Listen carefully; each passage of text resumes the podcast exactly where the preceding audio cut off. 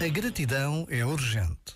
Precisamos de saber agradecer todos os dias por tanta coisa boa que nos acontece, principalmente quando olhamos para tanta gente que vive sempre em situações de guerra, de fome e de perseguição. Realidades que deixaram de pertencer a mundos distantes e desconhecidos. Já agora, vale a pena pensar nisto. Este momento está disponível em podcast no site e na app.